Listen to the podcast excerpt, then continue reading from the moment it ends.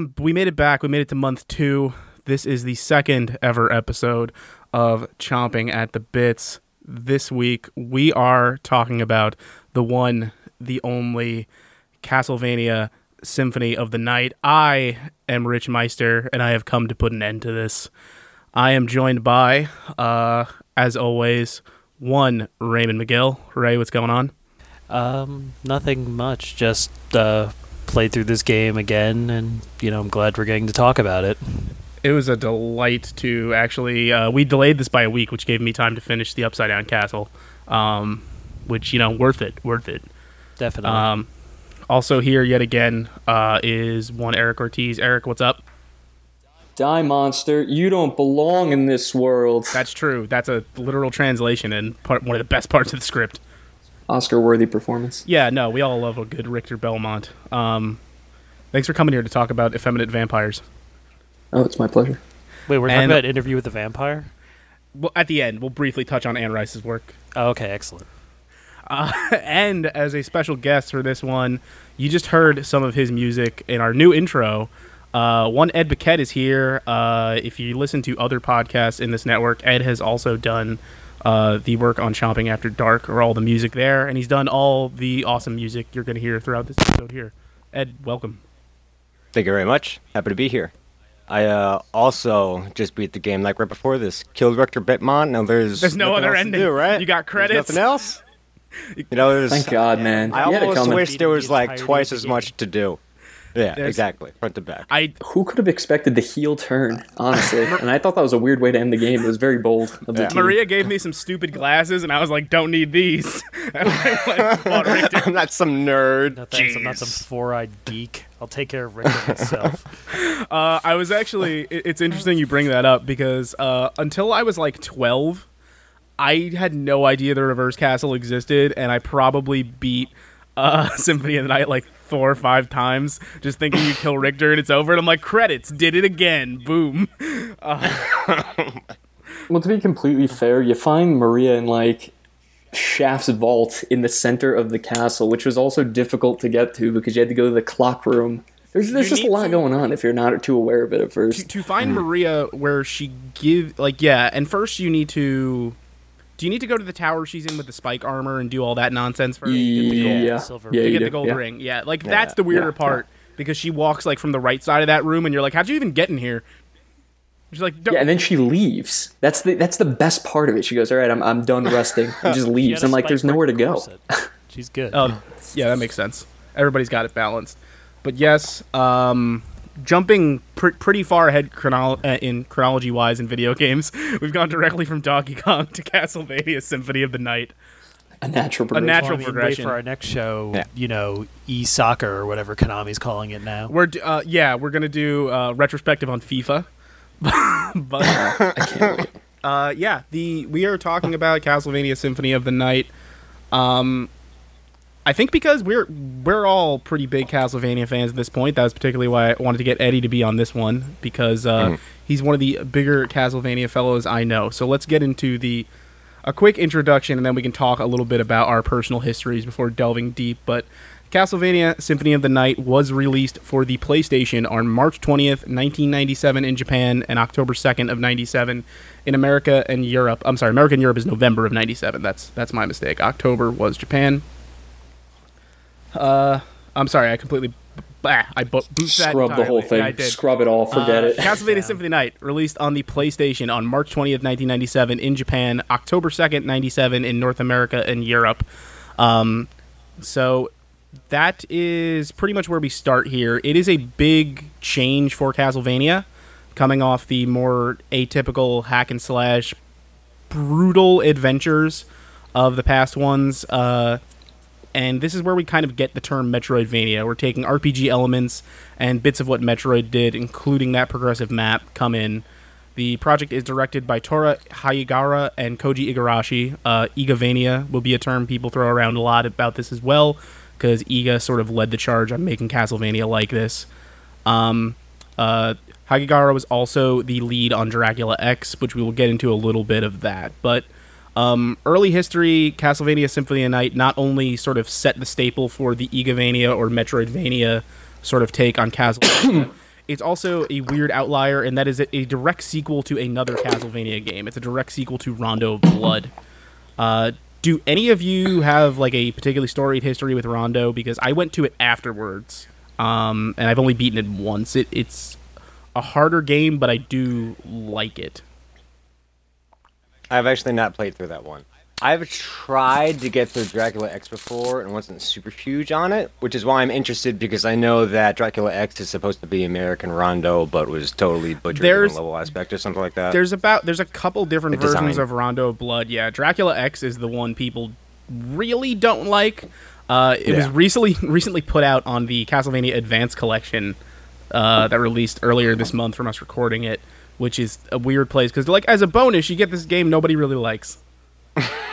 Please play my. Yeah. and- so, wait, the American version was Dracula X, or was that the Japanese version? Dracula X was the American the first American release of Rondo. That's what I thought too, because it just sounds American too. Yeah. Um, I played uh, played Rondo of Blood because I think that was included in the Requiem collection. Um, yeah, the With Symphony that of is the a better version of Rondo of Blood. That's the Yeah, that's on PS4. consoles. I'm pretty sure. Yeah, PS4. I got Mm-hmm. that, and I literally, I think I just played through three Castlevania games in the past five months. Uh, I played through that one for the. F- I think I beat that for the first time really hard. I, that, that's a really hard game. yeah Symphony of to 100% run through. Is that a platform Dracula? Is that that? last Yeah, yeah, yeah, Yeah. No, no, no, no. It's not actually. No, it's not. That's not the one. I thought it was. Unless they changed it. I actually think they changed that in Dracula X, where they made Dracula the platform boss, and they said that was the hardest boss fight. They they did, I believe, because uh, Symphony of the Night literally opens with the final boss. Yeah, of the end of Rondo. with- Yeah, the Dracula. same. Oh, yeah, yeah, right, the same right. exact Yeah, fight. Yeah, I think Dracula X. They changed. The game was easy, and then they made the last boss really Yeah. hard. Question mark. I think that's how it went. So Rondo of Blood directly leads into Symphony of the Night. Rondo of Blood follows Richter Belmont uh, on his quest to destroy Dracula, which he succeeds at. Great job. Uh, that game also had its sort of easy mode was where you could play as Maria and like throw cats and shit at people. It's it's pretty great. Would Birds. would recommend. Um, but yeah, that that was like a weird approach because not a ton of people, especially in the U.S., had played Rondo of Blood, which is probably when they opened with uh, the the Richter fight to sort of introduce you to that Belmont character and establish what is going on with Dracula here. But uh, in terms of Symphony of the Night and our our own sort of histories with that game, I'll just get us right into it. Ray, why don't you start us off and tell us a little bit about your first experience with that game? Well, I mean, 1997 was a pretty big year for sort of RPG games on the PS1 because you had Final Fantasy VII and Castlevania Symphony of the Night. so I got to play this game pretty much right when it came out. I was 12 when the game came out. And it was sort of I, I was not someone who played a lot of Metroid games beforehand, so the idea of backtracking through, you know, this giant sprawling space was sort of foreign to me, but it quickly became one of my favorite games of all time and still to this day it's a game I play very often. Yeah, it's definitely one worth going back to. It had been a while since I had actually gone back to this game.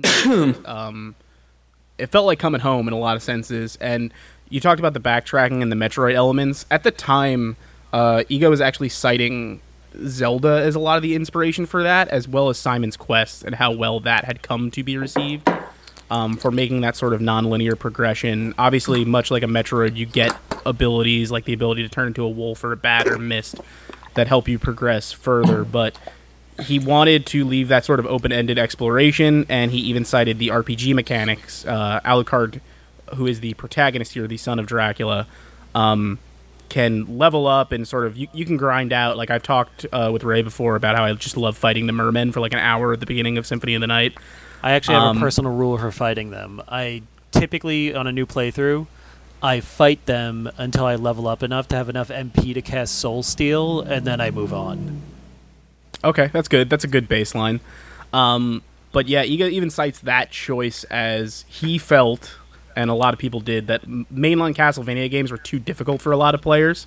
So he wanted to like sort of subvert a system where you could just turn Alucard into a god if you wanted and stomp over everything. Like by the time I got to Dracula in my recent replay, I, I could have just stood still and slashed him if I wanted to. It was not a difficult fight. Um, but that's that's sort of the whole idea was. He wanted to incorporate RPG elements, make make it a very different game, make it a longer game, which is where the reverse castle comes from, which we'll get into, um, and just make it more accessible. So, uh, Eric, here, when when did you first pick up this game? What what's your experience and how has it stayed with you? Uh, it definitely wasn't for PlayStation at the time. That was when I was playing uh, Running Wild and Croc, so I, I didn't even perceive that there was a Castlevania to even be played there. You Um, had Gobbos to say. first time I played this, busy with the Gobbos. Yeah, wha- Yeah, I mean, rightfully so. They were in trouble. Um, I'd say that the first time I played it, Xbox Live Arcade version, which I think is the best version, um, and I played all the way through that. And that was when Xbox had their uh, the trophy system, so I felt more compelled to complete it. Uh, that was the first game in a Metroidvania style where I actually mapped out the map, tried to beat it fully, which I hadn't really done in games before. Um, even in Metroid, I didn't even care too much with Super Metroid on mapping it all out and figuring it all out. But with Castlevania, I don't know. I was hooked with it, and that was honestly, I think, my first intro to the entire franchise. Um, great game, and from there, I remember from Eddie too. I uh, I borrowed Circle of the Moon for Game Boy Advance and just went down that entire progression. But I didn't even play the original Castlevania until like I don't know five to ten years later.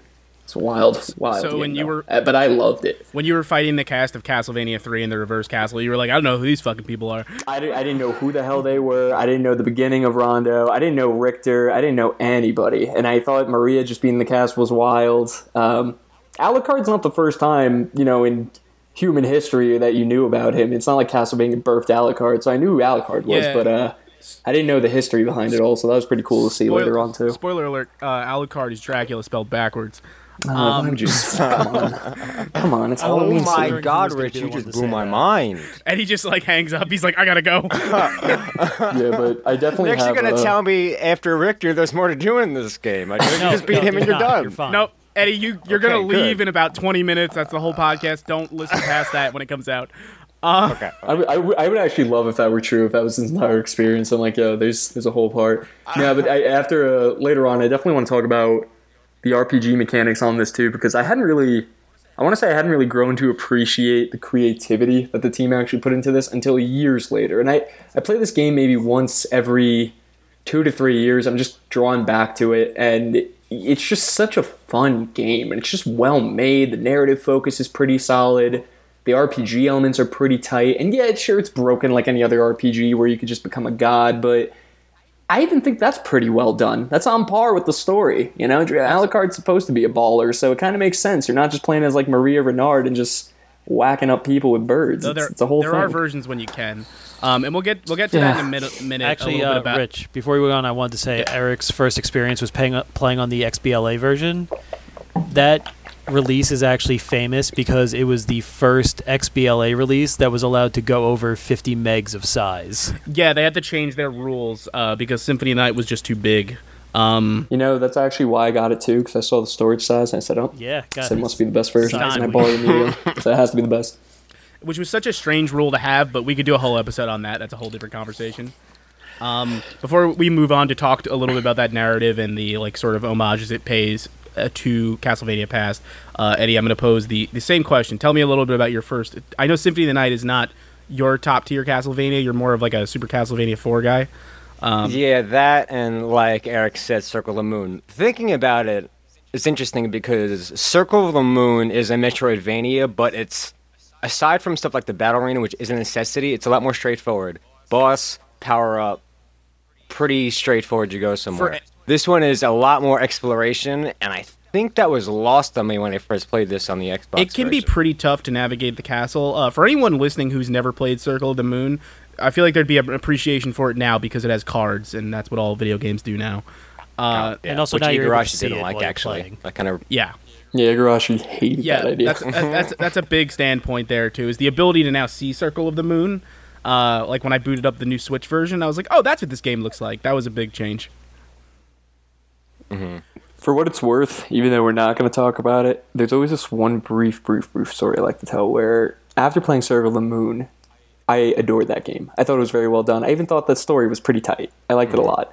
Um, playing all the GBA games Harmony of Dissonance was the weakest one. That can't be debated. I'm sorry. You're right. Because the music too is just the music was even lacking. I think. Ari- and uh, Aria of Sorrow is is the the standout in those. that's the goat. Yeah, that's the goat.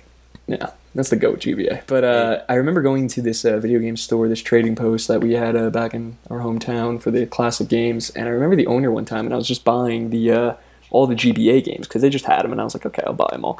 He was like, yeah, he goes, out of all these, he was like, Circle of the Moon is definitely the weakest, you know. Um, and I just looked at him, and I never went back there ever. I gave him the money, and I said, that's impossible. And I looked at him and I said, "Did you ever play Harmony of Dissonance?" And he's like, "Yeah, it's the best one." Oh, I just well, looked that- at him and I was like, that's an fuck out of here. I was like, get out of here, bro. that's an insane take. Like I, it's an insane take. I the funny thing is, Circle of the Moon kind of grew on me because I didn't really like it at first until I got a Game Boy SP and I could see it, and then I was like, oh, this is actually pretty good. Um, now, keep in mind, I simp over all the OSTs for these games. Circle of the Moon's OST is pretty legitimate. It's a good OST. I- and the gameplay itself is only supplemented by that. You listen to Harmony of Dissonance, I felt like I was playing that on a Game Boy, like an original Game Boy. I couldn't take it. It just wasn't that great. It- it- once you're uh, once you're spoiled, and Symphony of the Night soundtrack, of course, is a cut above the rest. So when you're spoiled with such godlike music like that, I don't know. It's just not impressive it's, anymore. it's definitely hard to go back. I, I should point out before we move on here because we, we harp on this for way too long, but it's still good worth talking about. Uh, that recent uh, Castlevania Advance collection that came out actually takes that sort of Game Boy tinniness out of all the soundtracks, um, which makes them even more killer. Uh, so that's definitely worth checking out.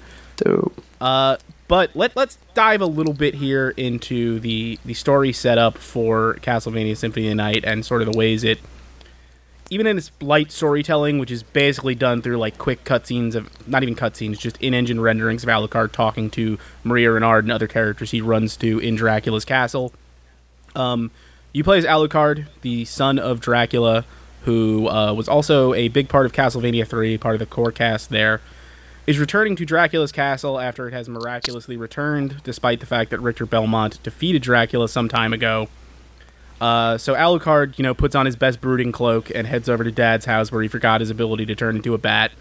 And immediately, you, you're sort of introduced, and I love when games do this. Um, Alucard is decked out when you first arrive. You know, you got the Alucard shield, you got the Twilight cloak. You're, you're here to fuck shit up. Um, and then you encounter Death at the gate, and he immediately goes like, "Lol, I told you to leave," and strips you of all your abilities. So now you got to punch your way through some mermen. And um, this feels like skipping ahead a bit, though. This is a non-linear game uh, that is about you exploring the castle and trying to figure out where Dracula is. Eventually, you very quickly discover that the current master of Dracula's ca- castle is one Richter Belmont, um, and he is claiming dominion. Maria Renard, who's also from Rondo of Blood, is there searching for him. And your, your quick goal becomes to figure out what's happened and uh, take Richter out. That is not where the game ends. We'll talk about that in a minute because some of us thought for a long time that that is where the game ends, and it's like weird ending. I just beat the shit out of a Belmont, and they roll the credits, which which can definitely happen. Um, Really version of the normal story.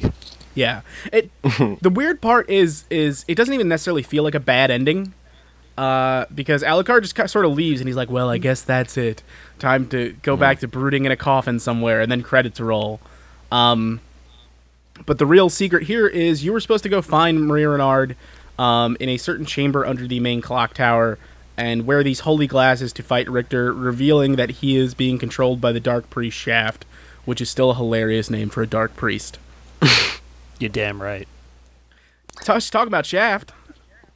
I thought the twist that Richter was running the whole show is still so well done in that game, um, especially with his reveal too in the the Coliseum or whatever the hell he is. Open hell. I thought it was I thought it was the coolest, and uh, playing it again too. I get, again when I first played it, I didn't guess get the weight and the gravity of like saying, "Ah, it's it's Richter." At first, I was just like, "Oh, it's the dude from the beginning," and I was like, "That's why." And this time though, after playing through like Rondo of Blood and everything, I was like, "Oh shit!" I'm like, "That's pretty cool." Like Alucard and Marie have no idea what's happening here. Like it's it's just pretty neat how they set it all up and revealed it all. Is anyone else uh, a little disappointed like me that Symphony of the Night, despite uh, being a sequel to Rondo of Blood, ditched the best part of Rondo of Blood, which is the fact that it has an anime intro? Yeah, and the voice acting also is the goat in that well, they entire went to show- that whole entire new game. art style for Symphony, like that, like Mm-hmm. almost like Uh, porcelain Like, yes, uh, porcelain the doll. um, So, I- Ayami Kojima, Yeah, is that her yeah. name? l- let me just clarify that here, yeah, because I do have notes about all of that. That art was a big part of it. Um, Yeah, Ayami Kojima. Uh, this was like her first outing in uh, video game, and her 2D visuals and sprites are like influenced by what's called the Bishonen style of art, um, which is popular in Japan at the time. And those graphics kind of uh, stand the test of time. Uh, interestingly enough, if you ever play the the original PlayStation One version, despite it being a 2D game in the age of 3D, your PlayStation sounds like it's about to burst into flames when it's running Symphony of the Night, uh, because the PlayStation was not equipped to do proper scrolling. So the entire backgrounds had to be animated the same way you would animate a sprite on the PlayStation, and as a result, the processor is about ready to shit itself uh, while running this game at all times. And there even is some fun use of 3D in like certain boss fights, in the uh, spellbook enemies, and things like that. Everything just kind of jumps out in Symphony, like those big, beautiful sprites. The, the thing about it that's interesting is that a lot of the 2D elements are considered 3D by the PlayStation, which is how there were with the PlayStation certain implemented mechanics like rotating three objects or this, that, the other thing. So a lot of things that look 2D in enemies or even their weapons are actually 3D. 3D when they're being thrown and manipulated, which is there's a lot of things that it sounded like they had to do that, you know, they shouldn't have even thought of doing maybe. I'm not sure if that polygon trick is used in a lot of other 2D instances, but that's the thing about the A- a lot of PS1, it- especially towards that, is that it wasn't supposed to do that. So who would be doing it except for these people that had to? Yeah, they had to figure out ways to make yeah. this game work. Mm-hmm. And interestingly enough, I I had brought up like a couple of old EGM scans and stuff like that while looking into this game. Mm-hmm. It was sort of being shown off to press and the public around the same time as Castlevania 64. Um, mm-hmm. and it's kind of hilarious to see because all these previews like laud it as the forgotten 2D one. They're like Castlevania 64 is the future and this game is going to be like its ugly step cousin. Castlevania 64 is fucking awful. It It's. I was listening to some stuff about Castlevania 64 and its PR campaign because of that, and apparently even that was terrible. Like there were characters that were good that were shown at places Well, that, there are that you two- don't even get a name; they just shown and then were gone. there's two versions of Castlevania 64 um because ca- the original Castlevania 64 doesn't have an ending. It wasn't finished. It kind of just stops. And then they released I believe it's called Legacy of Darkness. I have that version, which is the finished version.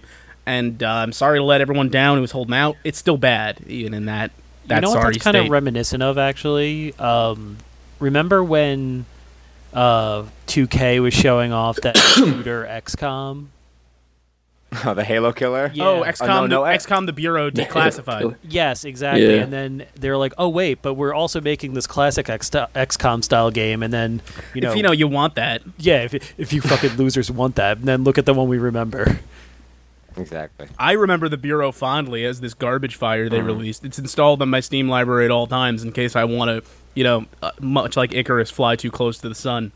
Um, yeah, but th- I'm glad they got creative with the uh, the 3D elements of it because, yeah, like you said, Castlevania 64. The one thing I do know about that from its conception was that they bit off way more than they could ever chew because they just didn't understand. I think during the development how much work it was going to be and how tough it would be um, to actually develop that kind of but game. I, I th- So I don't know. It, it just ended up being. I, I think this time around, also especially just because it wasn't. Especially just because it did not go well and it's infamous for being shitty. I, Um, I think a lot I of think it. they just took a little bit more liberty with it. I think a lot of it has to do with them not fully um, understanding. We were still figuring out 3D in in uh, the the you know mid to late 90s. Like we didn't fully know how to make a solid 3D game like that. So it was a lot more work than they were probably cut out for. And as a result of like Symphony of the Night, almost in some people's heads, up Konami more than likely think of it as an afterthought, as like this the old style Castlevania game. It Well, maybe it pays tribute to where it came from in a lot of interesting ways that that feel kind of amazing. Um, like if we want to move into the, the reverse castle and talk about the quote unquote twist uh, that we are obviously already covered, that um, Shaft was actually controlling Richter in order to resurrect the real Dracula. So after defeating him, you go into the reverse castle, which is something Iga put in the game to add length and essentially double the length of the game without having to do much. The entire map inverts itself and flips upside down, and you're now in the upside down castle. Um, and you have to find Dracula, who is quite obviously not in Dracula's throne room anymore because that's where you start the upside down castle. And it's filled with new enemies and interesting ideas. And this is where it really starts to become a love letter to old Castlevania. Like, there's a series of um, classic Castlevania bosses to fight in there. You have to find certain ones in order to get uh, Dracula's relics and defeat him. And even if you go deeper, like if you go to the highest point in the catacombs, uh, the last boss, Galamoth from uh, Kid Dracula, is there. And he is probably the toughest thing to fight in this game, but you can also trap him in a corner and just spam him where he can't hit you. Uh, one I thought that was rad as hell. Sorry. Uh, No, go ahead. One interesting thing I wanted to point out, I've noticed this a while ago, but it sort of hit me again when playing through this game. The chamber where you get the holy glasses for Maria, slash where you fight Shaft in the inverted castle, it's the only room in the game where it's actually right side up in the inverted castle. I had room- not noticed that. The room is upside down when you get the holy glasses for Maria, and it is right side up when you fight Shaft. That's some of the lazy development work, the laziest work I've ever heard in my life. I can't believe it. I can't. They bel- really couldn't just like commit to the last one percent of the game. Uh, well, Let's I mean, it sounds like it was on purpose. Oh no, I don't. I don't think so. It sounds like a lazy oversight to me. No, I'm sure. I'm sure the QA testers last don't know. weekend they were like, Room. "Yo, did you invert Shaft's room?" And then Igarashi goes, "I thought you did it." it's just like, just ship it, forget it. But th- I don't know. Maybe, maybe I'm just trying to think it's on purpose because it there are so many tiny details. Oh, it's def- it's definitely game. on purpose. It's definitely on Yeah, purpose. Yeah, yeah. It's, yeah, it's just The funny part is, Eddie, you mentioned to us that like up until recently you had never really done the reverse castle, and I was immediately thinking what a shame that is because despite Mm. it, it would have been so easy for that to be the lazy part of the game where you retread and fight Dracula, but all the Mm. most interesting stuff is there. Uh, Mm-hmm. Like the classic Castlevania bosses, if you go back to that arena, which you do have to do, you fight like Trevor and Sypha, you fight the cast of Castlevania. Yeah. 3, you fight Alucard's old allies. Like, there's Mm-hmm. so much cool stuff in there. There are some lazy aspects to the inverted castle, though. Like specifically, running through it, they didn't have to put Jack O'Bones in every single section of the reverse. Yes, they did. It was they had a contract. Um, yeah, no. While there are some lazy aspects, at the same time, like some of the more interesting stuff comes out of that. Uh, I want to talk a little bit about. I don't know. Do any of you have any experience at all with the Sega Saturn port of Castlevania Symphony of the Night? No, No. all I know is that when I was scrolling through some stuff, I noticed that the Saturn had extra levels, which is a little surprising. I guess that was some incentive to buy the inferior version Here's of the the, thing: Saturn was supposed to be the superior version. Like the Sega Saturn did 2D better than anything, and somehow this version of Symphony of the Night is a mess. There is new stuff. You can play as Maria Renard in the Saturn version. Um, there's crazy ideas in there. One thing I really, really fucking wish they would have put in subsequent releases, including that Xbox 360 version that is in the Saturn version, is uh, in the reverse castle in the Sega Saturn version, you get a relic that makes uh, Alucard move faster. Oh, and I that's Wow. Better buy the Saturn. that sounds like a fucking godsend to me. Better Um, buy it. wait, But like yeah, like the put Panther in the wolf to try and make it. you, y- yeah, ex- yeah. You got like they were literally called like running shoes or something. I just use the uh, shield cancel trick at this point. Uh, Yeah. yeah, that's that's totally fair. I mean, th- Speed run there's plenty of stuff like that. I, I wasn't looking to Speed run speed run. tactics. Going in as the casual player, it's like speed running. I just felt Alucard could maybe, I don't know, move with some sense of urgency. He certainly sashays away from enemies uh, and leaves Not an to after mention the start of the game is him flying at inhuman speeds towards the castle, unless it's just like camera tricks and he's actually like huffing and tired, like oh, gee. It literally reminds you of the beginning of Sonic the Hedgehog games where Sonic comes blazing and then they just go, Honestly, wow, I can't wait for this. And then he's just like jogging. And I'm like, I hate this. I hate everything about. Honestly, as great as the walk cycle and how smooth it is, and it's such an attribution to, uh, I know Igarashi was saying that the pixel artist and the animator was one of the most gifted he has worked with, and it looks great. But also just like the way just moving, it just like super like yeah on a treadmill going through the castle. Oh, my well, because he's slightly out. hovering. Let's go. Um, yeah, I found I found the point in my notes. I did want to bring this up. Here's everything that is different in that Saturn version. Uh, you know, besides it running terrible and having horrible load times. Um, so Maria Na- Renard is both fully playable and a boss fight. Richter is available to play at the start of the game, uh, and when you're playing the game as Alucard, a third hand is available, but only for usable items, not for uh, weapons. So you can have a usable on hand. You don't have to go to the menu every time. And there are a handful of exclusive items. The one I mentioned earlier is the Godspeed boots, which grants him the ability to run like Richter. Uh, new areas like the Cursed Prison and the Underground Garden that include new bosses, and the port also remixes a few songs from previous Castlevania games. So there's a lot of cool stuff in there, but it's unfortunately bogged down by the fact that the Saturn version is fucking terrible. It runs horribly. Um, I really want to play it. It's like I can't emphasize enough how trash this is. I can't wait to play Did it this. come we out must in experience America? it. Suffer so we may learn. I don't know if there was an American release, but I would like to get my hands on it in some form.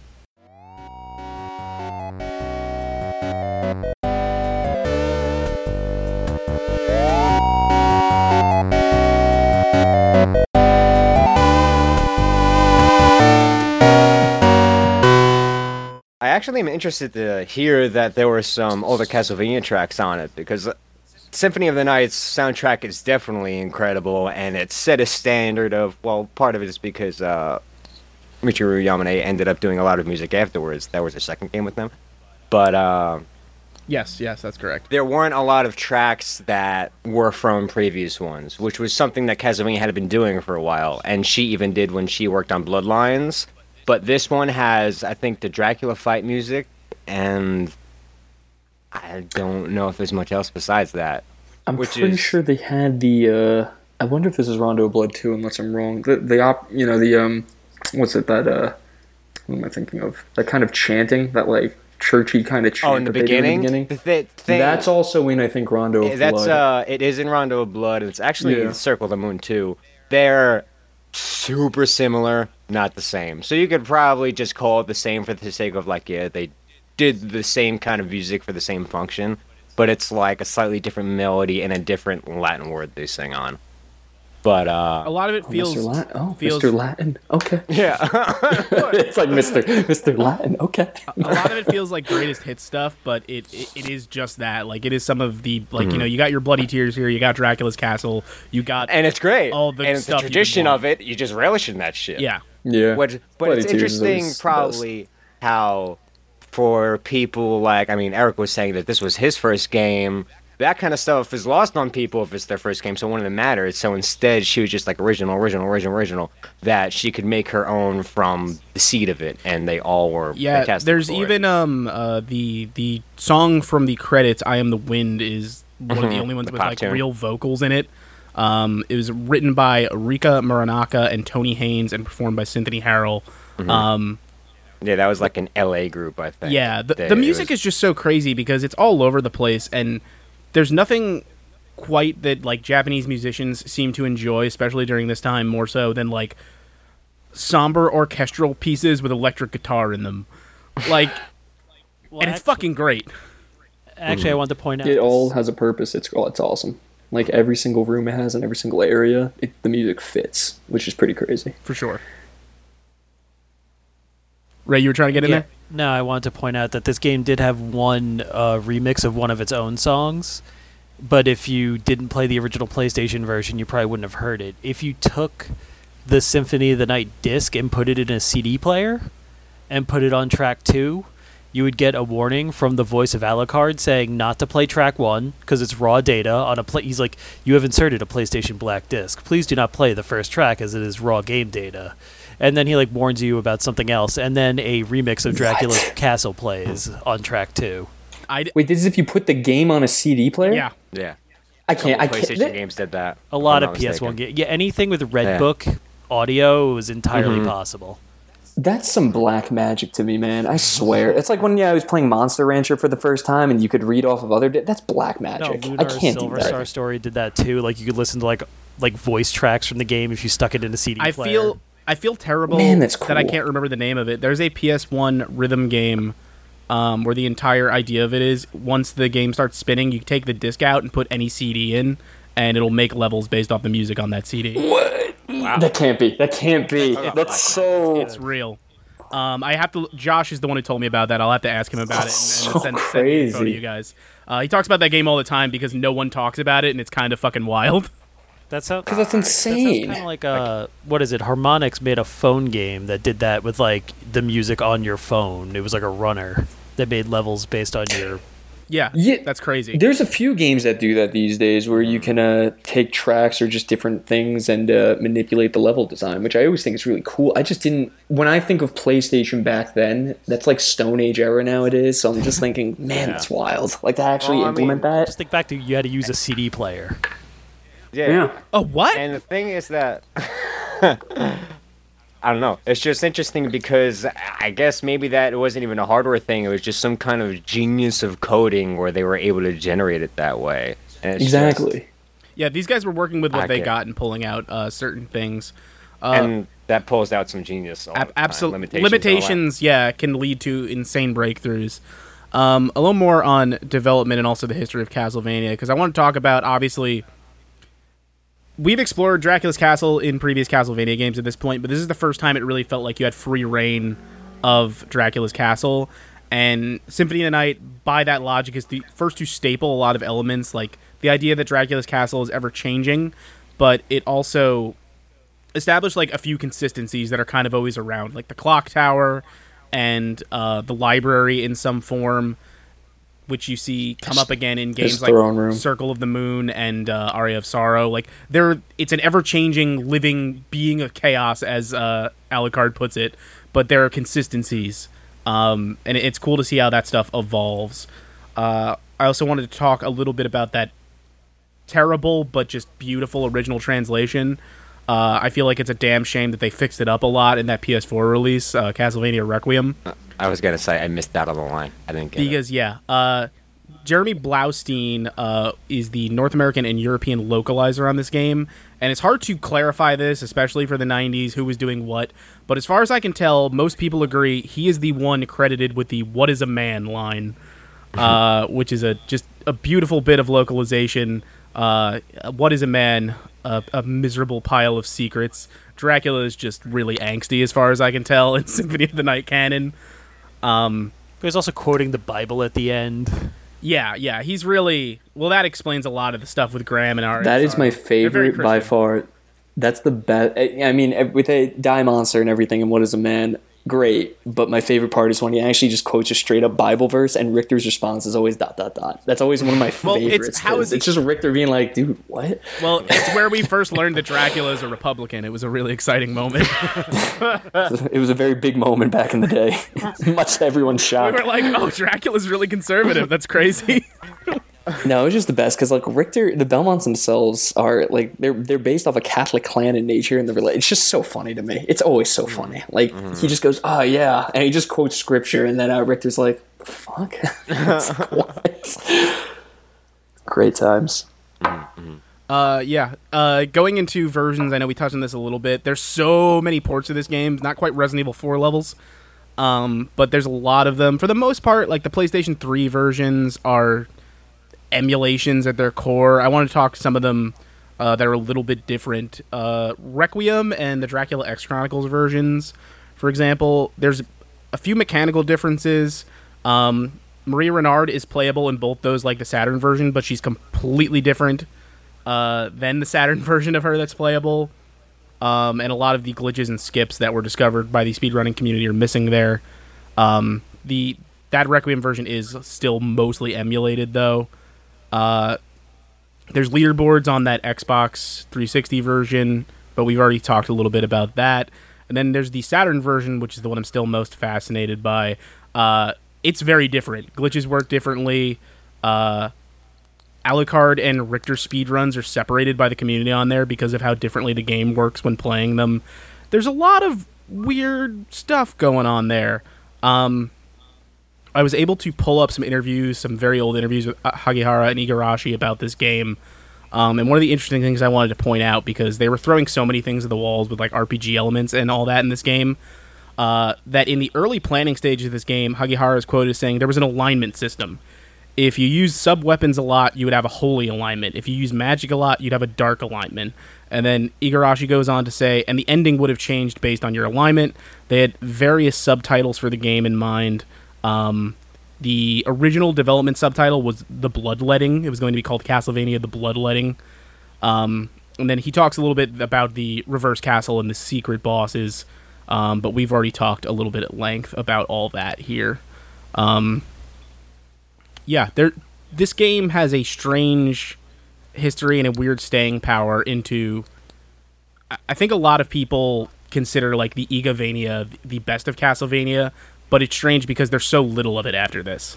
Uh, like Aria feels like the last time it's done exceptionally to me, and then we have things like uh, why am I? Then it's like, was it limited Lament of Innocence after that one? I mean, that's it started to get the 3D land. Yeah, after the Game they- Boy In the. PS2, Well, yeah, the exactly. Crystal Darkness and all they that. stuck around on handhelds, really. Yeah, Game Boy is where Oh, it survived, true. Yeah. Well, D- but it felt sparse. and then they, there was DS. Dawn of was Sorrow, Order of The Ecclesia. DS did, yeah, Dawn of Sorrow, I, yeah. I like more than most people. I think. Order of Ecclesia was very good. Yeah, it's a very good game. Yeah, I hadn't hadn't really heard anything about that one until looking into all this uh, for the podcast, and I'm actually pretty interested. in It's it. harder Like, than the most town of and the stuff? newer ones. Very good game. Oh, really? Yeah, it's no, yeah, it's good. added- It's it's so funny because like GBA has three games and DS has three games, and Portrait of Ruin I think is the weakest out of the three. But our uh, Order of Ecclesia that's a really really good one. I'd say that was probably the last best one that I think I played out of what they made. Very well It's done. worth playing if you Um, get your hands on it. yeah. Never had a Wink, DS. wink, wink, wink, wink, down nudge, nudge. Don't worry, I'll give you my DS.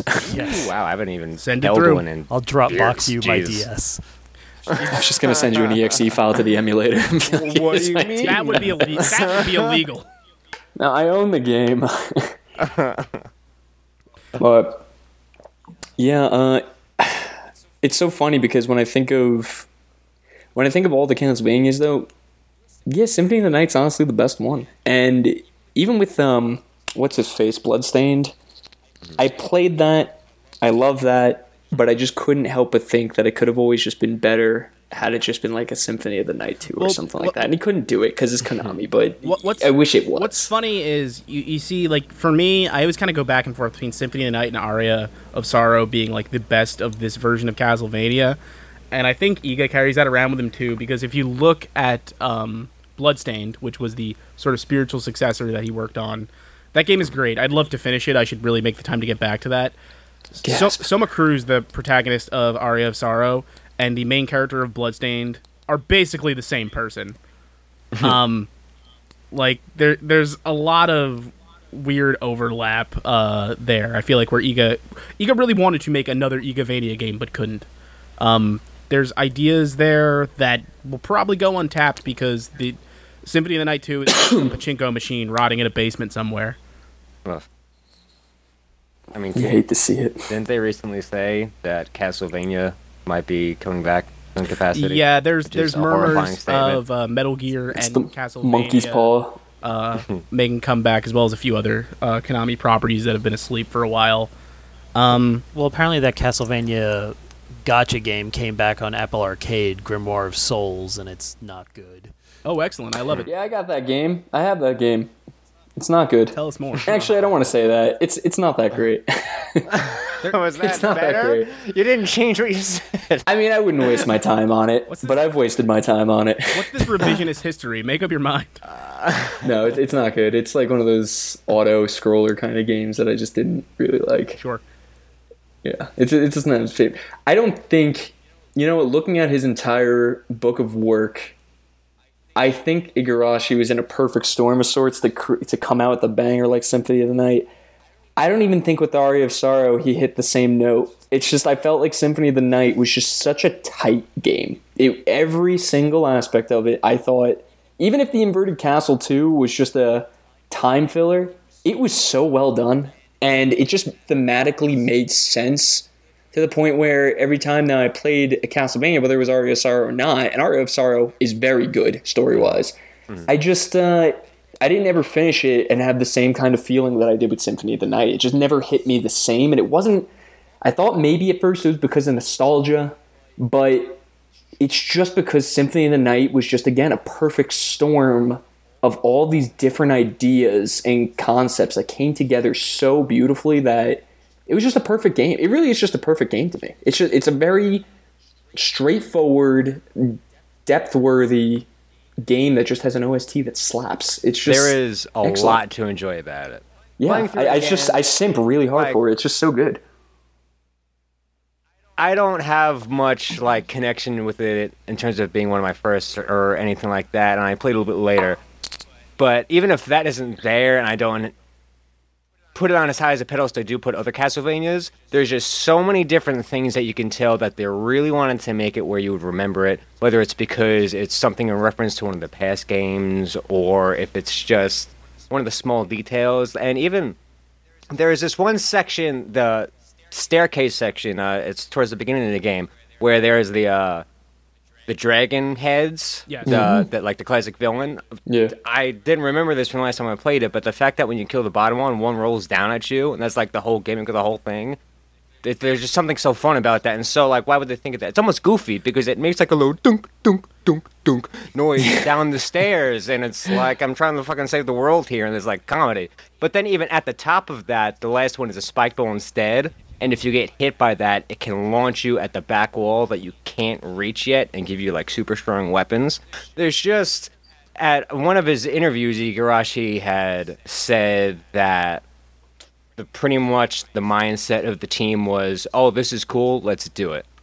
And it's just very apparent because although it is an amalgamation of you know, RPG ideas, certain kind of musical ideas, or this that, they all work It's for. Oh, the I'm game glad had you brought- tons of little details too. I just wanted to say one of my mm-hmm. favorite little details. It's a an enemy you fight in like three different areas, but there's only like one of them ever. The Owl Knight. Um, Yes. Yes. He has the flying owl. If you kill the owl first, he the stops to like cry. yeah, he stops to mm-hmm. mourn his pet, and he just mm-hmm. gives you time to wail on him. But then yeah, that's a good chance to murder him. yeah. no. But if but if you don't murder him at the time, he is kind of frenzied compared to beforehand. Like Yeah. he's pissed.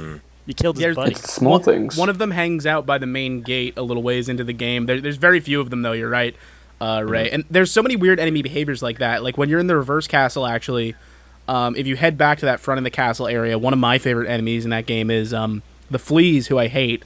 There are flea dragon Classic. riders, dragon riders um, Yes. in that area. And if you ki- Dude, I know exactly this fucking. if you kill the flea first, the dragon just turns and starts killing all the other enemies in the hallway for you. Crazy. Small things, man. I wasn't enjoying being controlled by a flea man. But yeah, no, it wasn't. It wasn't his choice. That which is good to know. He's on Alucard's side. But I- I wanted to bring up, and I was glad you brought up like the weird stuff, like launching yourself at back walls. There are so many ways to break this game in like gleefully fun manners. Like uh, one of the first things I always make a beeline for is um, there's a jewel knuckle, uh, which is one of the stronger weapons i- ear- early game Great, great. in the great. main tower, and I always make a beeline to get that jewel knuckle because you could pretty much be good with that until you go to the reverse castle. Um, like you're just one shotting a lot of the more annoying enemies with a, a jewel knuckle at that point.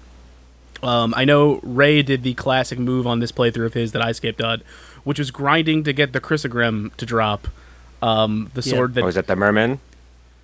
Or killing uh, where is that? Shmoos in the re- in the hmm. reverse library. There's one room specifically where the second you walk in, a Schmoo is just rushing you.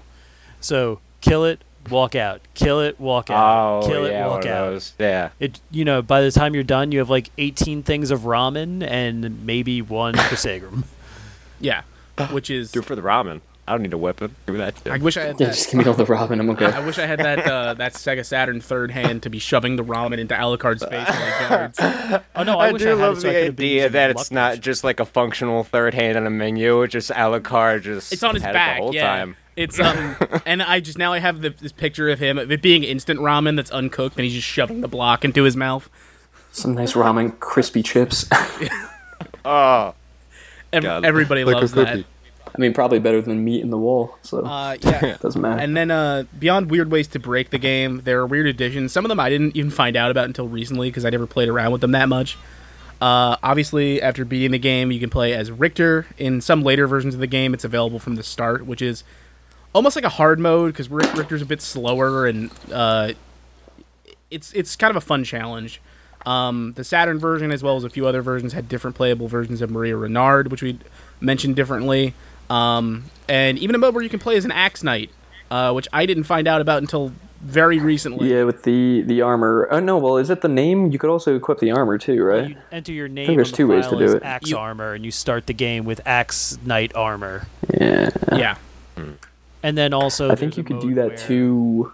If you enter your name Oh, as sorry. something weird, I looked it up. It's uh, if you enter your name as x dash x exclamation point view quotation mark q, you start the game with 99 luck, but your other stats are absolute trash. so Sounds worth it to me.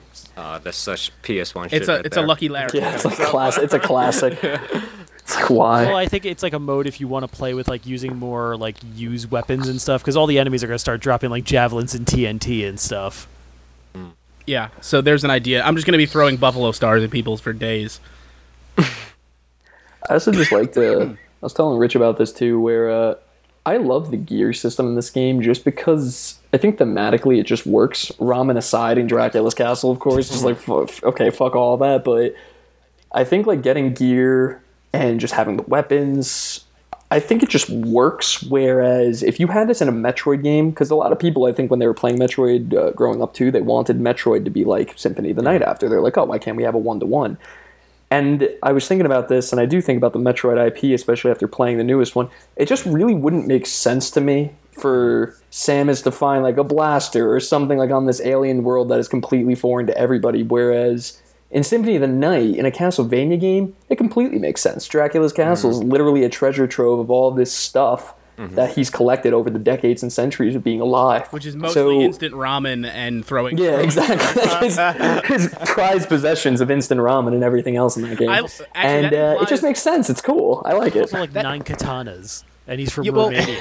That, that does want to. Hey, don't worry about that. He was a, he was a bit of a was weeb. gonna He liked that kind of that, stuff. that heavily implies that Dracula's a weeb because whenever he goes to Japan, all he brings back is instant ramen, throwing stars, and samurai swords. he, come, he comes out with that and he goes, "Hey guys, what's going on?" It's like, "Dad, you're embarrassing me."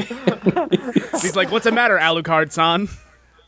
he goes, talk, "He goes, talk to me as your father, Alucard's son. I got these tapes Use your phonetics. Dragon Ball GT. They're not out here yet. Use your honorable phonetics." Yeah, did "You're guys did you guys find uh, uh, Dracula's uh, body pillow in, in, in his throne room? It's in the Yeah, the relics. That's what you're talking about, right? yeah, Dracula's relic. Vlad's body pillow is one of them. Vlad's fedora. All all of Dracula's relics.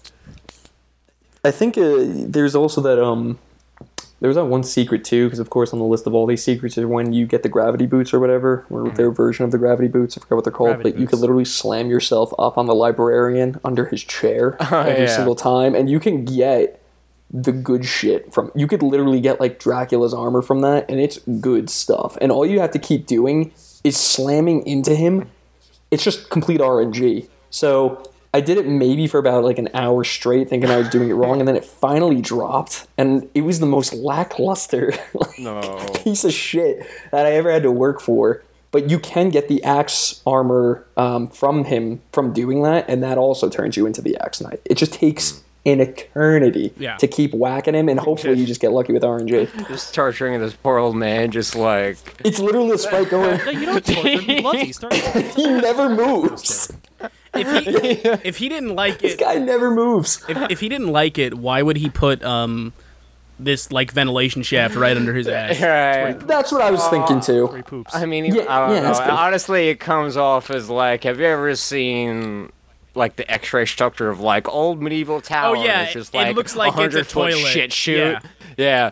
So I don't know. You can fly up there all you want, but I'll probably just you know play the rest. Imagine inheriting that. You're the heir to a shit tower, and they go, "Yeah, we never clean that." I'm like, well, how could you? like, how could you possibly? I, I, it's just impossible.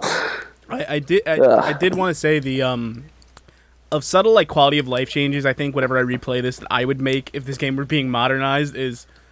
I would put the librarian in the reverse castle too. It sucks that I have the library card back to the main castle and then uh, go in, but I'd make him the reverse librarian, so he'd be very loud. he'd just he'd just be screaming. And instead, the vent actually comes from on top of him, so Yeah. you're just bashing his skull as he's Exactly. Oh my god. That It's funny because I think with the story of Symphony of the Night, I believe it's the first time that this was a Castlevania. Uh, Maybe 64. I'm not. I never really played 64, so correct me if I'm wrong. Is this the first game that takes place entirely in the castle, or did 64 do that? And don't say like Castlevania 1 or any of that either. I mean like where you get to fully flesh out and explore the entire castle. Did 64 do that beforehand? I they would have been around the same time, and I don't I don't think so. Um, there 64 has good portions that take place out. Well, it doesn't have any good portions. Um, Like in the it has- courtyard and all that. it has portions that take place outside of the castle as well. Uh, like this is the first game that really feels like it's fleshing out Dracula's castle proper and sort of made made rules for how Dracula's castle works. it's the one thing that I wish they even did in shows or any other future adaptation. I always just wanted a Castlevania to just take place, like in the game, completely in the castle, because I think it did an excellent job of just giving you the sheer scale of how big this place was. And I think that just tied into the overall narrative experience where you're just going in, Inverted Castle 2, and you're just thinking, this place is fucking huge. And it's just supposed to change every single time, and which was genius too, because then that set it up for future games to just say, hey, we can make this whatever we want it to be, and it's thematically correct. I Yeah. mean, it's always different. You don't need to worry about the timepieces or how it looks or how it's mm-hmm. structured. It's literally whatever you want also, it to be. And I don't know if that was their expectation either, but that's genius. testament to to the fantastically like cliched writing. I love their their means of explaining that because it's easy enough to go the castle shifts, it's a living being, but no Alucard has be like this castle is a being of chaos. like, The All drama runs in the family, yeah, man. all right, we, we get it, dude. Like it's fine. Well, they actually built on that Just in like, no, later you don't games understand. with like you know the whole Soma thing, like chaos. Like I don't know, I feel like it was like an offhand line that actually became a kind of key component of the lore. Oh yeah, Yeah. absolutely. Um, and they're bringing that right into that weird Final Fantasy game. Um, they love chaos. Uh, I love chaos. but uh, yeah, that like I, I said a little bit earlier, like that that's the thing. This this sets up. It does some of the more interesting stuff with the lore. Pays massive tribute to um, the games that came before and establishes these rules for how uh, Dracula's castle is going to work, and you see that carried into the Igavania games in terms of gameplay, and then Castlevania as a whole in terms of how the game's structured and like learning the Belmonts and other vampire hunters and how this world works. And I think this is kind of the unforgettable Castlevania for me. Um, I don't know how you guys feel about that in terms of like this is the pinnacle of the series to me, and kind of always will be. I agree, hundred percent. And I know we talked about it earlier too, and it only helped it. But the art direction for this, I think, this is also the Castlevania with the best bosses that did that horror biblical element right. And I, the one that I always immediately think of is Legion, the big ball of bodies that you literally have to keep Yeah. chipping.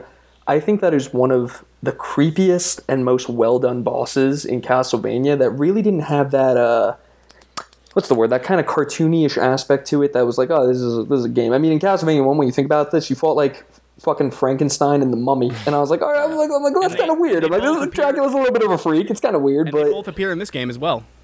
yeah, exactly. And then in this one though, they had they just had a lot of biblical concepts that I think they really just ran with. In Rondo of Blood too, they had like some weird bosses and you know horror bosses, but this one was like t- it took it up to like eleven, and it all had themes to it that. As you're going through, like if you went into the basement, you saw the sea hydra, the whatever her name is. Scylla. um, Scylla. You had yeah, it's Scylla exactly. You go to Legion in the basement too. You go to the crypts with the Coliseum. You fight, it just had a lot more consistency. That every time I went to a boss room, I was thinking, "Oh shit! Like this is some weird stuff." And even the uh, the mirror room where you fight yourself Yes. in the mirror, fight. I just thought that was cool. Like there's just Especially- many things that they they compile on, and it's just a very well done experience when you're going through it. especially some of those crazier ones in the reverse castle like you mentioned legion and another boss that always strikes me is like hitting that horror tone really well in the reverse castle another optional boss is uh beelzebub Beelzebub Uh, was done very Yeah. who Yeah. you need to like destroy all the rotting parts of the the carcass and then they fall off and then I, I think I mentioned this earlier, but when you make it to the highest point in the catacombs, which is the top of the castle in the reverse castle, um, Galamoth, the the last boss from Kid Dracula, who is a literal god of space and time, uh, Yes. is, is up there, and he is he's harder to defeat than Dracula if you fight him on his own terms. It's yeah, and it's just so. I don't think he's ever hit that pinnacle of create. I don't think they ever hit the pinnacle of creativity unless it was with Aria, because I think even those bosses are borrowed into other games too. I'm pretty sure I've seen Legion twice. No, Legion- I'm not sure on that though, since unless I'm having Legion deja like, vu. real deal boss. Yeah, like it, it's pretty, it's pretty damn cool. Um, so now every time I play these other games, like I was even just playing Bloodlines literally yesterday, and I was going through some of the ball. It just never, it never hit the same. They just they at, when you're playing all these games, it's like when I was playing. Not to derail too much, it's like you're playing Dark Souls for the first time. You start to see like some gothic horror shit, like in Blood. Mm-hmm. It kind of takes you into that immersion. You're like, oh shit, this is real stuff. You know, like this is some cool, creepy stuff that you get to fight, and you don't know what you're going to expect later on in the castle. Whereas back in the platforming days, again, you got to the end, you're fighting a fucking mummy, or you get to the end of something else. It's like, oh, it's Frankenstein, pretty cool, wacky, right? I'm just like, yeah, it's Yeah. okay. It's it's Yeah. it's a little bit more campy uh, in those Yeah. early, early titles, and here is where they sort of get to those horror roots. And again, very you- Dracula, literally quoting the fucking Bible. Um, Yeah. There's some Very well gore. done. There's just the blood zombie that you hit him once and he screams and erupts in a fountain of blood. That kind of shit. And you're just Alucard. I'm just standing there with my controller. I'm like, what? You just like punch them once. It is like there are those um, there, are, there are zombies that, that appear later that um, after the first strike split into halves into two enemies into the torso and the legs. Like there's there's some really inventive enemy design in here. And it shows a weird amount of restraint when you consider they didn't expect everyone to even make it to the reverse castle and a lot of the more interesting enemies are held back until then Nova I just love how the reverse castle was considered just like time. It's I still think it's the most creative part of the game, it, which is wild because they just flip the castle upside down. and like here you fucking go, and I'm like, Yeah, this is, the, this it, is you pretty guys. damn good. Well, no, and it's Um, good because they can assume, like, they don't have to make it so you can traverse it easily because they can assume you have things like bat form. So they're like, they don't Yeah. need to worry about like stairs and stuff. So like, the f- original castle still looks good from like a design standpoint, and then they could flip it upside down and be like, so what if you can't jump up here, fly up here? yeah Yeah. They didn't have to make it so it like, and a lot of them don't feel f- immediately fun to jump through. It's just like I'm going to turn into to a bat and um, Yeah. fly around the castle because Yeah. it's the only One- thing that makes sense to do. One of the early places in the reverse castles, I think, is the uh, the clock tower with all the Medusa heads, and Mhm. there's just bats all the time because it's made to be a pain in the ass to do one way up, let alone Those upside down. Medusa heads, man, that was probably one of the moments know. I was like shaking my controller on this replay because you need to get through it to fight Medusa to get the invulnerability to being turned into a stone. Um, before we, re- re- well, uh, there's actually armor pretty early that that makes you. Yeah, actually, you're right. man, I'm, the I'm wearing armor. I'm wearing diamond plate at that point. I'm, I'm wearing the Alucard mail. Okay, fair. Okay. fair. Um, I'm not back. I'm not back with that scrub shit. and, and about that.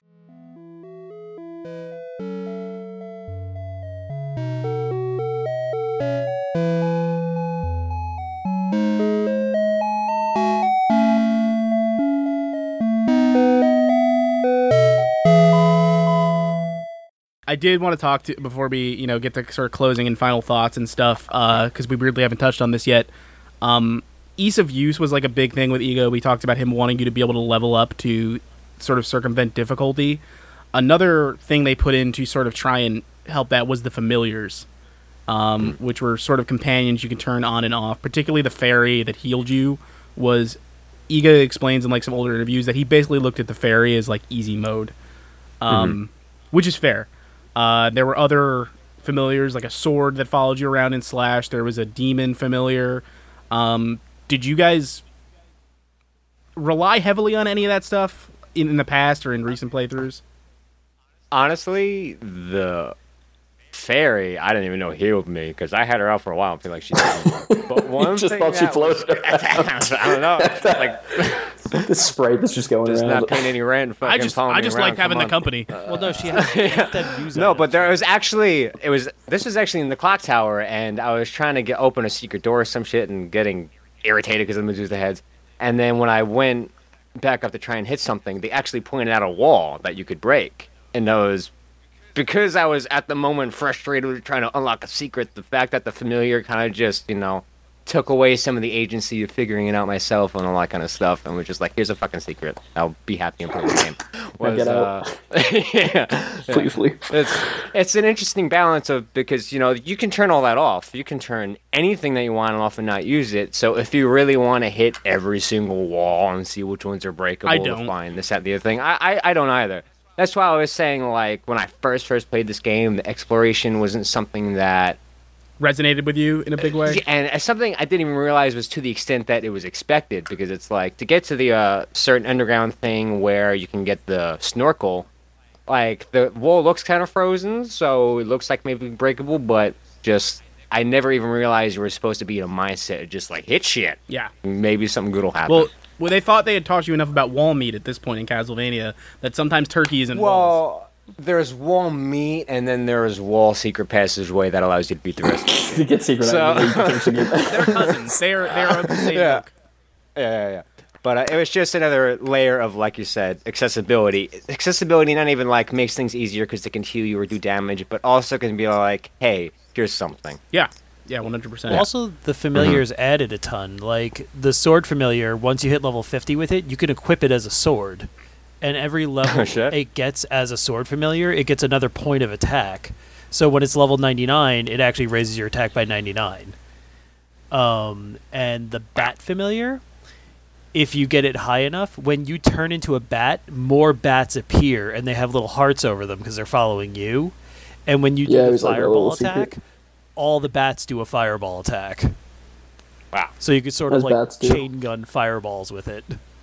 yeah, there, there's uh, again just for how this is a game that if you really put your mind to it, you could beat in like six or seven hours, and there's still Mm-hmm. so much nuance to things to discover. Because to this day, there's like familiars I haven't engaged with in meaningful ways. There've been like I know the the sword one because that's usually the one I stick with for the exact reason Ray's talking about. Yeah. No, and it actually It may once it hit level fifty, also its sprite changes as a familiar. It gets like more like ornate as a sword. That's pretty cool. I think progression. My that's that's exactly how I wish Igarashi said Igarashi said too. He's like visual progression. it's just like like dude, all you did was put like a jewel on this at like level fifty. He'd say that while he sits in a throne in like a Skype live chat, being like, "Hey, what do you guys want to He make?" goes, "You were there." I was in the writers' room and I said we should make it more ornate, ten levels in, and they called me crazy. I my controversial hot take is that I wish. I think the familiars. I hated the system, and I and as Eddie said too, you could turn it off. Luckily, I just. I felt like it didn't really add anything, and it made sense thematically. Like you should be able to have familiars in the game as Alucard, but I think that uh, over time in the Castlevania series, Circle of the Moon referenced the familiars. Aria of Sorrow is pretty much built on the precipice of the familiars and you inheriting like their souls and all that and the- collecting the them. soul system. Have you played uh, Curse of Darkness, the 3D one? Because that's Yeah. based entirely on uh, having the Innocent Devil, I think they're called, but it's a Yeah. demon companion kind of thing. I just I I think they opened the door to a system in those games that was interesting but not the greatest mechanic that I cared about at all. And I actually didn't like as I played further Castlevanias that they started to hone in on these. Aria of Sorrow, they did it creatively because they incorporated that kind of into the character itself and the ability to tap into the monster. Totally fair, but I don't know. There was something about Symphony of the Night and later on where they're just like, oh, you get these familiars. I'm like, ah, I really don't give a shit about these guys. I'm like, I don't, I don't want to have to level up these guys and have these as pets or do their fancy stuff. They were cool on the surface and they help you early in the game, but I mean, as Rich and everybody else was saying, like you can kind of just grind your way at that point. You really don't. But even them. still, I Um, guess I don't get I like, overly concerned about it because the familiars are really just like flipping an on switch. It's like set it and forget it. But that's exactly why I didn't even like it in the first place. It's just because it didn't. I I really didn't feel like they did anything for me. It was a set it So what you really it. I'm just like, okay, the Castlevania Pokemon like Yeah, like even in RSR, I gotta be honest. Like even the Soul system, I didn't, I didn't like RSR that much because of the Soul system that was in it. I like the story. I thought it was fantastic. It's just it didn't really didn't really go with me. And Igarashi, future of 2035. collect them. Let me tell, and it's so funny because you have Grimoire of Souls and all these other implementations of this game, and it, it's built with these familiars in mind too. But I find it always ironic that Igarashi's like, "Yeah, I didn't like the card system and say Circle of the Moon." It's like, Mm-hmm. dude. You made this like it's your fault. You made a familiar system that was Yeah, based on know whose idea collectibles. that was. It's pretty dumb. Yeah, and even Hmm. in Bloodstained, I just uh, it's the same thing. The second familiars come into the gate into the fold, I'm just like, mm, it's okay. I'm like it's all right. I like the little Easter eggs. Like if you're sitting down and the fairies there, it just hangs with you, or the bat, uh, like Ray was saying with the hearts. That's fun. Like I like that kind of shit. It's just. no, It really didn't do anything for me. I was like, Alucard, you're better than this. You know, you don't need this. You don't need them. Fair enough. You're you're good on your own. I feel like they really just tried to milk as many like sit in this chair moments as they could for some reason. Because there's that like And nothing happened. confession room. In Yeah. other places. Well, you can hear you can hear um your mother scream in the confession room. Oh. It's um. listen, Alucard has has mommy and daddy issues. His face exactly. It's like, well, Jesus. the, the, the nightmare scene. he just says mother like 15 times, and it's so yeah. It's no, it's not a. Mother. tr- It needs to be more. Yeah, it's more like that. Just like mother. No. Just over. and Well, over I, and I was over actually I, I told Ray and Eric this separately. My favorite note is on the the trophy list for Castlevania Requiem. Um, Hmm. The trophy for defeating the succubus is Lisa, you're tearing me apart, which is a great trophy name. it's a fantastic reference. Oh my God! Is Tommy Wiseau Alucard? Is And a, that? and a lot of Do not give him well, there are many ideas. theories online that Tommy Wiseau is in fact the son of Dracula. Wait, so now it's like so one of the things that was spoken about. Uh, you did bring this up, the alignment system. Did, did we talk about this? I, ta- I talked about that Yeah. uh, Yeah, yeah, briefly. Yeah. Yeah, but it had me think because there is supposed to be a good ending already and a bad ending, killing Richter or not. So does that mean there'd be like a good good ending and a good bad or? I don't good, know. depending- He he doesn't really expand, expand upon that. My thought is that like that would just play some factor in addition to which ending you got. I don't think there was any implication that there were going to be more endings. Um, I just sort of thought that Mm-hmm. would that probably the intention was that that would play some role in which ending you get. Well, there's already Um, the three. There's the one where you get 200%, then there's the one Mm. where you kill Dracula but without 200%, and then there's the one where you kill Richter. So maybe it just would have Yes. split it up differently there. Okay. And isn't there? And there's the one where you get killed by Richter. Yeah, yeah. I actually And that's like a remember what's- brief one. That's not. That's like a Yeah, quote unquote there, there is ending, a, but a it's just. A, sequence where you lose fancier the fight game to over. Richter. I never knew Wow. that. That's funny. I would imagine Yeah. the alignment would probably just be something in the way of like I don't know. You kill Dracula, and you take over Castlevania, and then you kill Dracula, you don't take over. Castlevania. You sit in your throne and kind sip of wine. nonsense. Yeah, and that kind of I would- nonsense. I Like, would I'm sure just it's something shout- like that. Imagining endings that could have been for a stupidity's sake and him growing up to be Tommy Wiseau is an interesting one to me. Would that be the good It's up there. That's no, that's the best. it's up there. The uh, the ending where uh, at one point in Alucard's life he's played by James Franco in a movie is probably the bad ending. Uh, to be fair, Since unless unless there's some like more stuff with it, the one question I want to ask you: What would you want to see? Because now there's of course, Eddie was saying it earlier. They, they have the new rumors of that they're going to develop another Castlevania. What would you want to see? What kind of Castlevania would you actually want to see? me, a good one. I, uh, yes, a good one. Um, Just that, please. I have no other qualifications. I would I would want it. My bar is so low. I would want an a Igavania game, but maybe that's the wrong thing to ask for because we have things like Bloodstained now. Um, But especially after coming off of just having recently played like Metroid Dread, where I'm like, these games are still good. Let's do this again. Yeah. That's the thing is that like Curse of Darkness, I'm not sure how many people have this opinion, but I, it's one of my favorite in the whole series. Get outta so I here. think I, I have no strong feelings about Curse of Darkness. Uh, that had that was another one where you know by then obviously the it had some age on the series, so there was weapons and familiars and all that kind of extrapolations, things that had already been done. It was really fun, and just while Lament of Innocence was okay, I thought Curse of Darkness was a lot of fun. So 3D Castlevania isn't terrible, and then Lords of Shadow, the first one at least, was pretty cool. Is- I didn't play the second Is second Lords of Shadow the one where they try and imply that Alucard and Trevor are the same person? No, it's when they make Gabriel No, Yeah. wait, what? Well- I don't think they implied they're the same. no, I think it's Ga- like Gabriel, is Dracula. is Dracula. Dracula, and by that Yeah. juxtaposition, they imply that Trevor and Alucard are the same person. Oh, yeah. Well, yeah, because Ga- Gabriel's son would be Alucard, but it's Trevor and blah, blah, blah. Just weird. Which actually, they, I- tried to make new canon with the series, if I'm not mistaken. so yeah, they but no, I like actually that. I took a note about that at the time, and I'll never forget this because once they imply that Trevor Belmont is in fact Alucard, I Mm-hmm. write down Castlevania Three is basically Fight Club. I mean, you know, it wouldn't be the first time Alucard also was like different people, so it wouldn't, or different personas. So it's not like it's, it's not like Yeah, it's for instance, terrible. you could put him in a business suit. I'd play Yeah. that game. I think and be a part of an starting to do that organization in modern day where he hunts vampires. it's Um, like, ah. Eric brought up before if they were to, you know, if they made a Castlevania game today, I really feel like I don't, I, it would just be like tempting for Konami. I feel like it'd almost be like a Bloodborne game.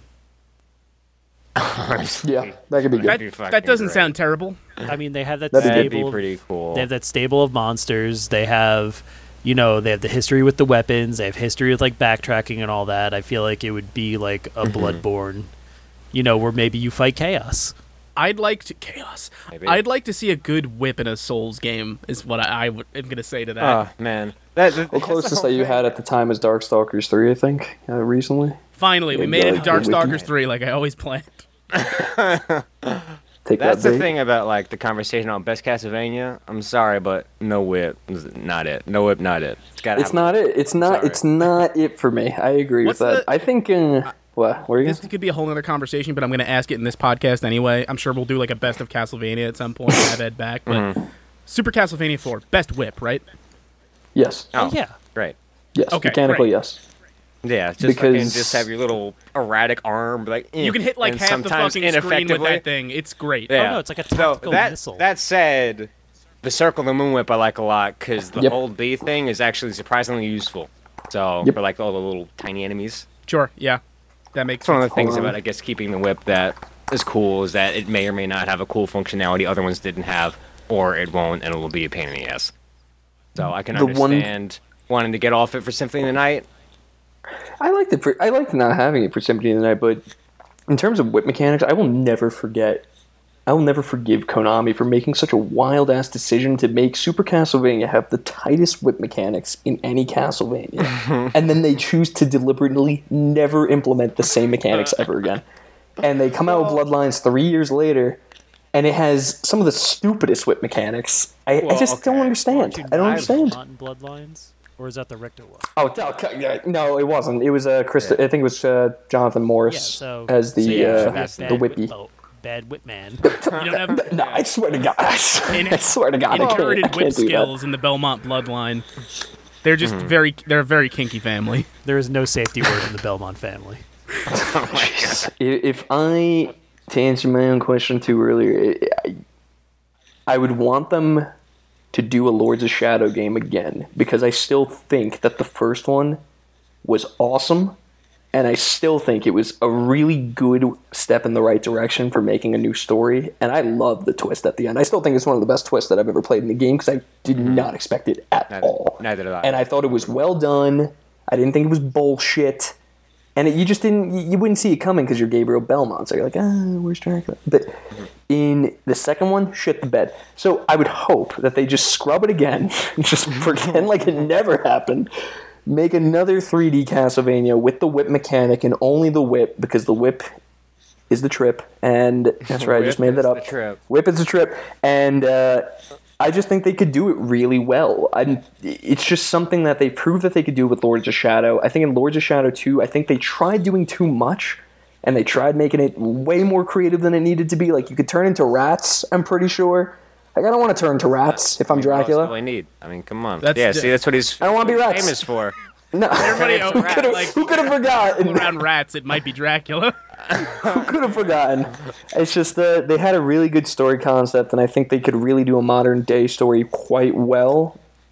But if they chose that they wanted to make more platformers, I wouldn't be mad at it. I just don't think.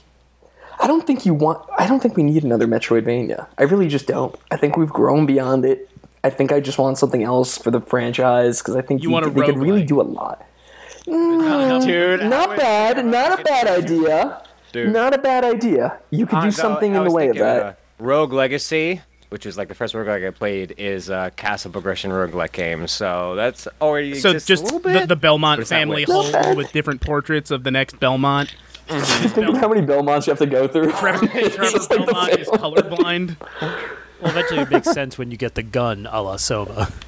Yeah, oh, yeah, there you go. Oh no, that's when it gets all real. perfect. No, I, just, I really just want them to do something a little bit more creative this time. It, it's so funny because you talk about, or I just explained earlier, how it's like the pinnacle, and I think they can't do any better. But it's honestly, it's going to be the last thing I wanted, and it was because I, I was playing Bloodstained, and I really thought it was the one thing I wanted from Igarashi. But then I was thinking, man, this is really Castlevania Symphony, and I feel like they could just do so much more creative things with the franchise that is not a fighting game like Sure. Judgment or anything like that. Yeah. I really think they can go back to its roots, do something really creative, and just start it up again. You got keep, keep a new franchise. you franchise. got a good Netflix series. What more do you want? yeah, nah, They I, could've done it I still haven't finished that fucking. You somehow. absolutely should before this I- the I- sequel comes out. Yeah, oh, God, It's I got ver- I got to watch and play. I know it's good. And it's very I know it's good. good. I know it's Um, good. The fir- the first two seasons are great. Yeah. it's not that I don't think I'm gonna It's- like it's- it. I'm just better watching shows. It's shows. fantastic all the way through. Um, before I, I bring us into uh, like full on final thoughts, I want to ask the question that we have to ask on this podcast, and I think we're all going to kind of land in the same place here. Um, in terms of relevance, do you think this is a game people should make? Like, what's the historical significance? Do you think this is a game people should make a point to play? Unlike a lot of other games, it is really accessible. It's on pretty much everything, and and for me, I think the answer is yeah. Like, it, a lot of modern games come from the design points of this, and I think replaying it fully in the past few days, like, it holds up. It's it's even if you're hmm. unfamiliar with this game, I think it's worth going back to. I would definitely agree. It's a fun game. It, like you said, it's it sets standards, and although obviously there are some aspects of it that aren't as modern, It's it didn't age clunky in, in sense, spots, but it's Yeah, not terrible by any stretch. No, it's not terrible by any stretch whatsoever. And I also just mean I don't know. Some people might just not like the pixel art and stuff, stuff like that. I don't know. It's just that there's old styles in some senses. Why are there rooms that say CD? none- yeah, but it's stuff like that. It's just, just there's so much stuff to notice where, even if it might not be the most like if you're looking for a super challenge, it isn't necessarily that and stuff like that. It doesn't have a crazy deep narrative. Just playing the game is fun as hell. Yeah, agreed. So, and you know, when you're looking for a game, that's all you can look for. And then historical significance, like like you said, you can see a bunch of stuff later on for. it, But in terms in terms of raw, I want to sit down and waste my time. Not many better choices. totally. I think that if they never made the pivot to these exploration style games, I don't think Metroid alone would have been n- enough to make this a whole genre. I don't think we would have seen games like um, Guacamelee, Hollow Knight, mm-hmm. like I, Ori and the Blind Forest. I don't think those games would have come out without Castlevania sort of cementing this style of gameplay as something that's viable. It, it mar- Well- marred the map exploration with the RPG stuff, and I think it's it's super important for that alone. So yeah, I, I definitely agree with mm-hmm. that. Also, gun versus physical weapons is probably a big like change in style that attracted a different net of people because that's like a huge difference. I mean, just look at Axiom Verge 1 and 2 now if you want to see that difference. Mm-hmm, yeah, Yeah, I mean, even as a story-based game like that, Metroid had story, but not really. It was don't read the very manga? Straightforward. That's okay. No, like I, even in the newest one, I remember they're giving me like the lowdown of what's going on. And that's pretty much what you get, and that's fine. In this one, I feel like as Ray was even saying, when you have Hollow Knight and the other narrative elements that come to play, which is a big reason why people love those games, it's because of Castlevania. I think they, nobody else was doing it like them at that time. Metroid certainly did not have other NPCs to talk to with dialogue tracks like that at all. It was just you, which sold the theme. That was the theme of mm-hmm. Metroid. You're supposed to be alone on an alien planet, so you know it's not like they didn't do that for that reason. It's just a part of the thematic area um, elements of the game. and then at the end, you're like, I was a lady. I don't know why I found that so funny. It's true. And um, or if you play Prime and uh, you see the first person like eyelashes in your eyes or something from your visor. Some some I- guy in I his just- hotel room's like, this guy has really pretty eyes. I think if the only thing that would mar somebody from playing this or has um, give me hesitation to recommend this is if somebody didn't like kind of the themes of the game. Like if somebody didn't like really gothic horror kind of deals, maybe it wouldn't be for them. I feel like that's a big part of the thematic areas of the game. Sure. I also, if nobody was really down with kind of the pixel arts of these times, that's fine. If anything, honestly, I would always talk about this game, but if I had to recommend another one, I would just sooner give them a Hollow Knight or something else that's more modern day for them because I think that that's a better introduction into the genre of games while still paying respects to where it came from.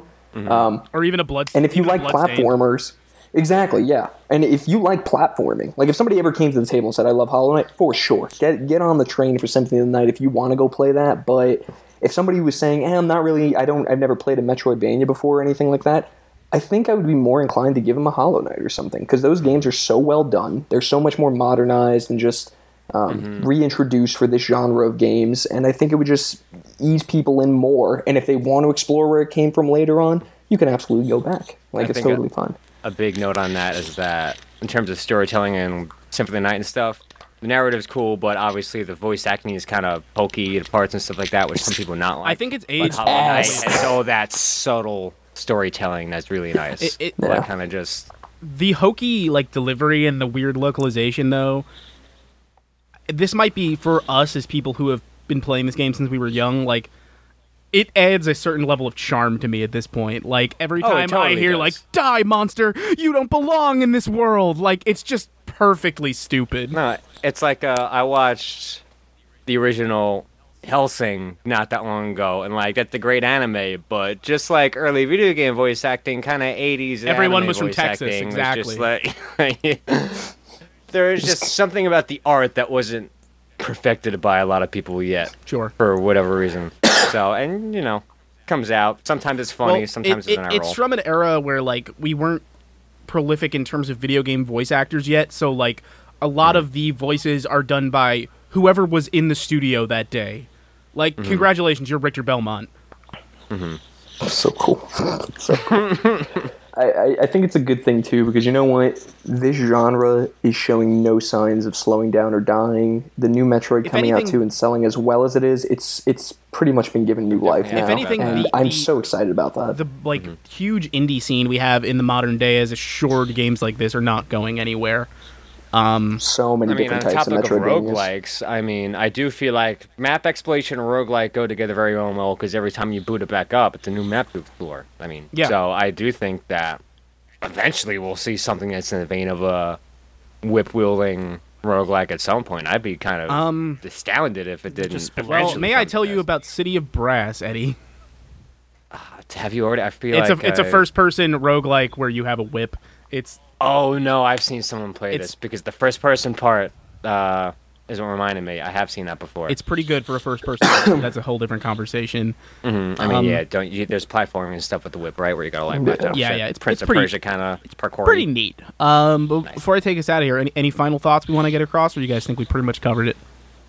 Um, I just think it's one of the best playing games of the PlayStation, which is amazing considering that back then, you know, that device was created to push 3D, and Yeah. the fact that a 2D game came out as one of the, you know, hands down, you know, standouts of that generation. I think. Is I- I think- amazing. it's probably one of my top five ps1 games of all time like it's one of my top 5 games of all time. That I was gonna. It's Yeah, it's but- yeah, definitely in like my top ten video games ever for sure. And in, in terms of the PS5, one of the like best five video games available on that console. Yeah, to me, it's this definitely game Just is, that and Ape oh, Escape. sorry. No, go Eric. course. No, oh, okay. Um, this game to me is a testament that you don't always need to ride the wave of what's hot and what's going on in the in the creative art scenes when you're making games because they tried it with N64 and it failed. That's and that's just the fact of it. And then they went back to their roots and tried to push the boundaries with a side-scrolling game on a console that arguably was supposed to be in direct contention with the N64's 64-bit graphics and it hit. And it's one of the best selling games of all time. To me that's pretty wild and it serves to make a point to other developers i would hope over time when they look back on that that you don't really need to follow the trend to make a really good, popular, tight game. You just need to make a really good game and stick to what you know. And I think if Igarashi and them had to stick to the 3D Castlevania, I do not even think we would have had a fraction. Uh, the Hollow Knight would not have come out today. You wouldn't have a fraction of the good games that came out today that were It is taken the, from the influence from blueprint that. for those games. Yeah, they don't For they don't exist Mm-hmm. without it. So it's always going to be revered very highly in my mind. I'm still going to blast the vinyl on it sometimes. and Listen to that, laugh, right behind- that it's right Latin choir. Nice. Yeah, listen to that Latin choir in the background awkwardly and blast that shit for the first five minutes and just great game though. One of my favorites. Fantastic. Yeah. It's definitely a, a testament in a couple ways to you know the whole not having to ride waves. Not only because of trends of the time of 3D, but also because they were also told, "Oh, it's a Castlevania game, but it's a spin-off, so you know we're not Do gonna whatever you your ass want, about yeah. it." Which I think was totally allowed them to creative they want. Just did what they think would have been an enjoyable experience. And they were and Making a sequel to another Castlevania game that at the time not that many people cared about. So they, they were pretty much free to do as they pleased. Which is actually, and another testament is that immediate reception doesn't even necessarily go to the quality of the game because in America and the UK, probably because Round Blood didn't come out over here, was uh, it didn't do that well at first. I'm pretty sure. I think but it's it- it was- become something. It sold very so poorly at launch, and I think a lot of that has to do with the 3D wave we were on. But it, then it became something of a cult classic, and Mm-hmm. Yeah. um, just it is an exceptional game that has stood the test of time and is incredibly important. no doubt. So on that note, I guess I'm gonna take us out of here. So uh, thanks to the usual crew, uh, Eric and Ray for stopping in. Eddie, thanks for taking the time to join us. Do you have anything you want to plug while you're here? Um, I mean, if you want to check out check out my SoundCloud. Uh, I didn't know you were a SoundCloud rapper. slash- EMFB hyphen music. I've got some original music on there. If you ever want anything for a game or any kind of commission, you could message me. But also, if you just want to listen to things like the remix of a Circle the Moon track that I have on there, oh, you can do that just for some nice listening. Yeah, and if, if you want a taste of the kind of stuff Eddie makes, like I said, every piece of music on this podcast is an original Ed Baquet. Um, Whoa. So that's awesome too. Uh, yeah, uh, as usual, I'm Rich Meister. Thanks to all you guys. You can find all of us on swordchomp.com, where there is a new episode of this podcast every month. And you can find me across all the other Sword Chomp podcasts there. Uh, you can find me on Twitter at the Rich Meister Zero. If you guys want to throw out Twitter handles, I, I plug yourselves away. Uh, Your silence speaks volumes. No, no. I've been trying to get off of Twitter sometimes. No, I literally have nothing to plug anymore. But it's been a pleasure. Just, Just this podcast. Just this podcast. Hey, listen, mo- chopping at listen the to bit. podcast. Hot new podcast. Hot new podcast. We will be back in a month where we are talking about Street Fighter and Street Fighter 2. Thanks for hanging out. Everybody, have a good night. Bye. See you later.